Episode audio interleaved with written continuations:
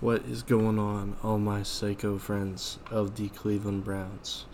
We're back with the third episode of the Dawg Pound Lounge for the 2022 season. So, big news. Uh, most of us know that we have signed Jadeveon Clowney to a one year deal. There's a couple interesting aspects of this signing here. So, this is something we've been anticipating, as most of you know. Um, we kind of expected it. It was kind of quote unquote written in stone, but it's good to see it be done. Um, I'm happy with the contract we have him under. So it is a um, you know maximum value of 11 million dollars for one deal, and I haven't seen the breakdown of what that means, what the incentives are. I imagine it's game played incentives, sack incentives, pressures incentive, things of that nature. So as long as he stays healthy, as long as he produces alongside Myles, um, he can get up to eleven million dollars, which is great for both sides.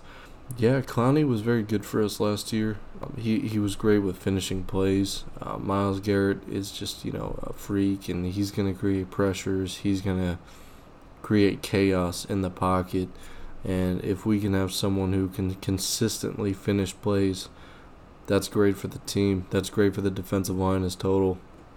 And not only that, I mean, he's a very underrated run stopper.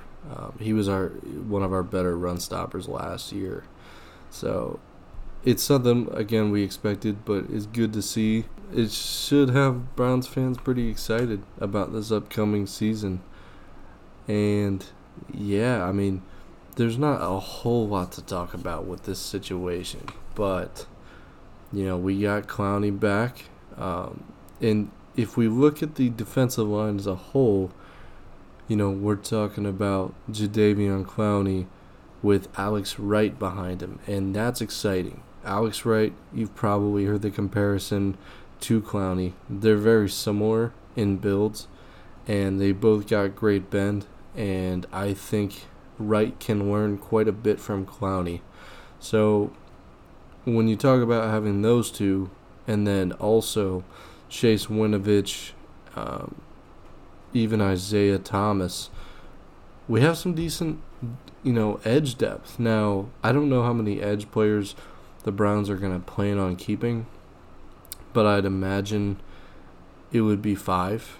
I could be wrong, maybe six but I think five is a safe number. And it gives us flexibility. You know, Clowney is someone who's versatile enough that he can be moved on the inside if he needs to, and he can play some, you know, three tech if he needs to. Uh, that it's obviously not his strong suit, but it gives us, you know, some flexibility. Uh, the Browns going into this season, or this off season, I should say, you know, a big question mark was obviously the defensive tackle room, and rightfully so.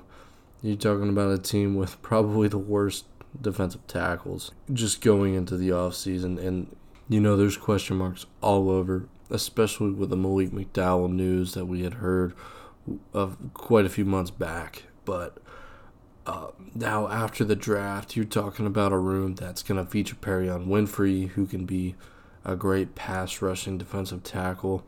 Taven Bryan was a higher draft pick.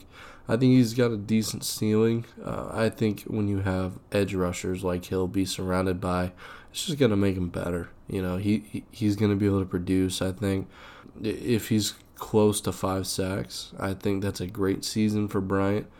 But I think uh, I think we'll be a serviceable defensive line.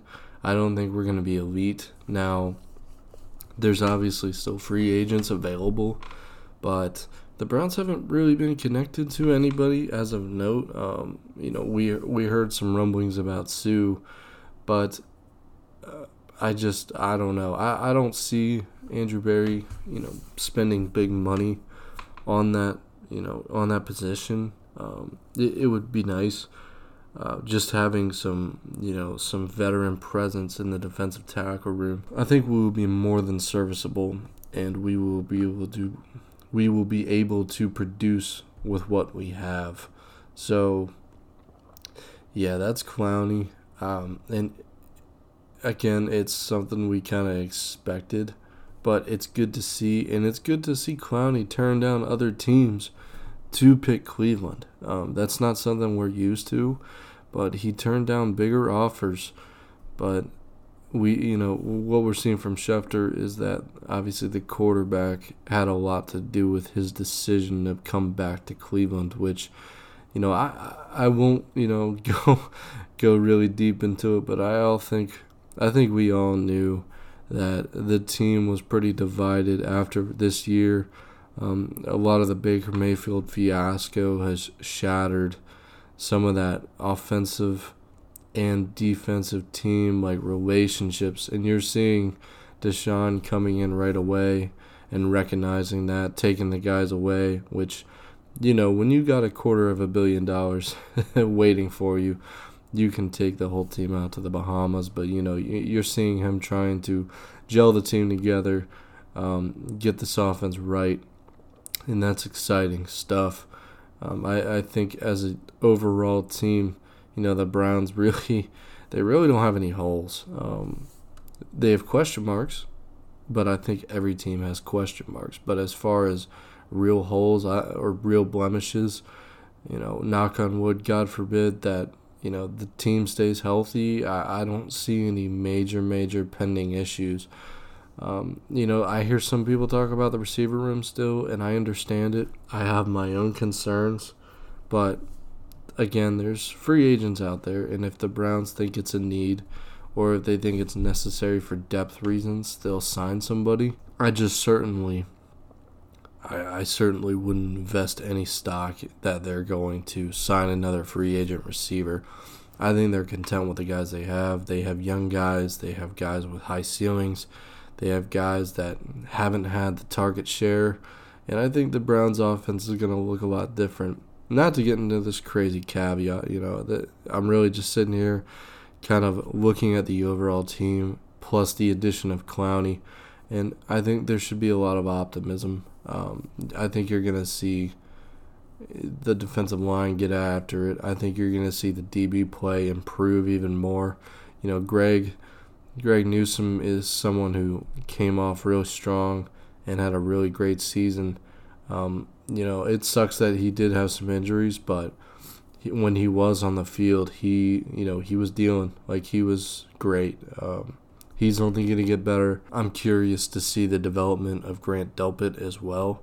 I think he can explode into a really really strong safety. Um, no pun intended there but yeah, I, I think the defense as a whole is going to be really nice. Um, I think we'll be one of the better units in the league. And I think just as a team overall, this is a team we should be excited about. I would uh, I would heed a warning to everybody. Um, I think this is a year to temper expectations, and that's not to say we shouldn't be excited, but you know there's question marks around the Browns in the media and with the fan base, and I think that's warranted. Um, we don't know what's going to happen with all the legal proceedings, um, and I would imagine we're going to hear about a suspension relatively soon. And if you didn't check it out, Rusty Hardin actually did go on a podcast. So if you're interested, um, you can take a listen to that. Obviously, it's going to be biased towards a client, but it's interesting as a fan, you know, as someone who cares about what's going on to kind of take take uh, the words of all the angles and um, kind of hear everyone's piece. I think that's important. Um, so yeah, I you know not too much going on with the Browns, but obviously the Clowney signing is exciting, and I think it's important. And I think this team is ready to uh, to win, and I think they got the guys to do it. And I just again, we're kind of waiting here, tapping fingers, um, wondering what's going to happen with Deshaun, wondering what's going to happen with the NFL. But, you know, I, again, I, I think we should be excited. Um, this is a really, really good team. Um, and I think they're going to be impressive with or without Deshaun, no matter how long it takes. Um, but yeah, I, I think we should feel good and I won't ramble on too much. Um, some things to expect from me Um, if you listen to the podcast I have put out, I'm gonna be trying to ramp it up here. Um, I want to get more content out. I want to talk about the Browns more, and I'm gonna be looking for people to get on here. I'm gonna be looking for some of my regulars. Uh, we're gonna be talking about you know kind of season expectations and a record prediction. I think that'll be a fun time.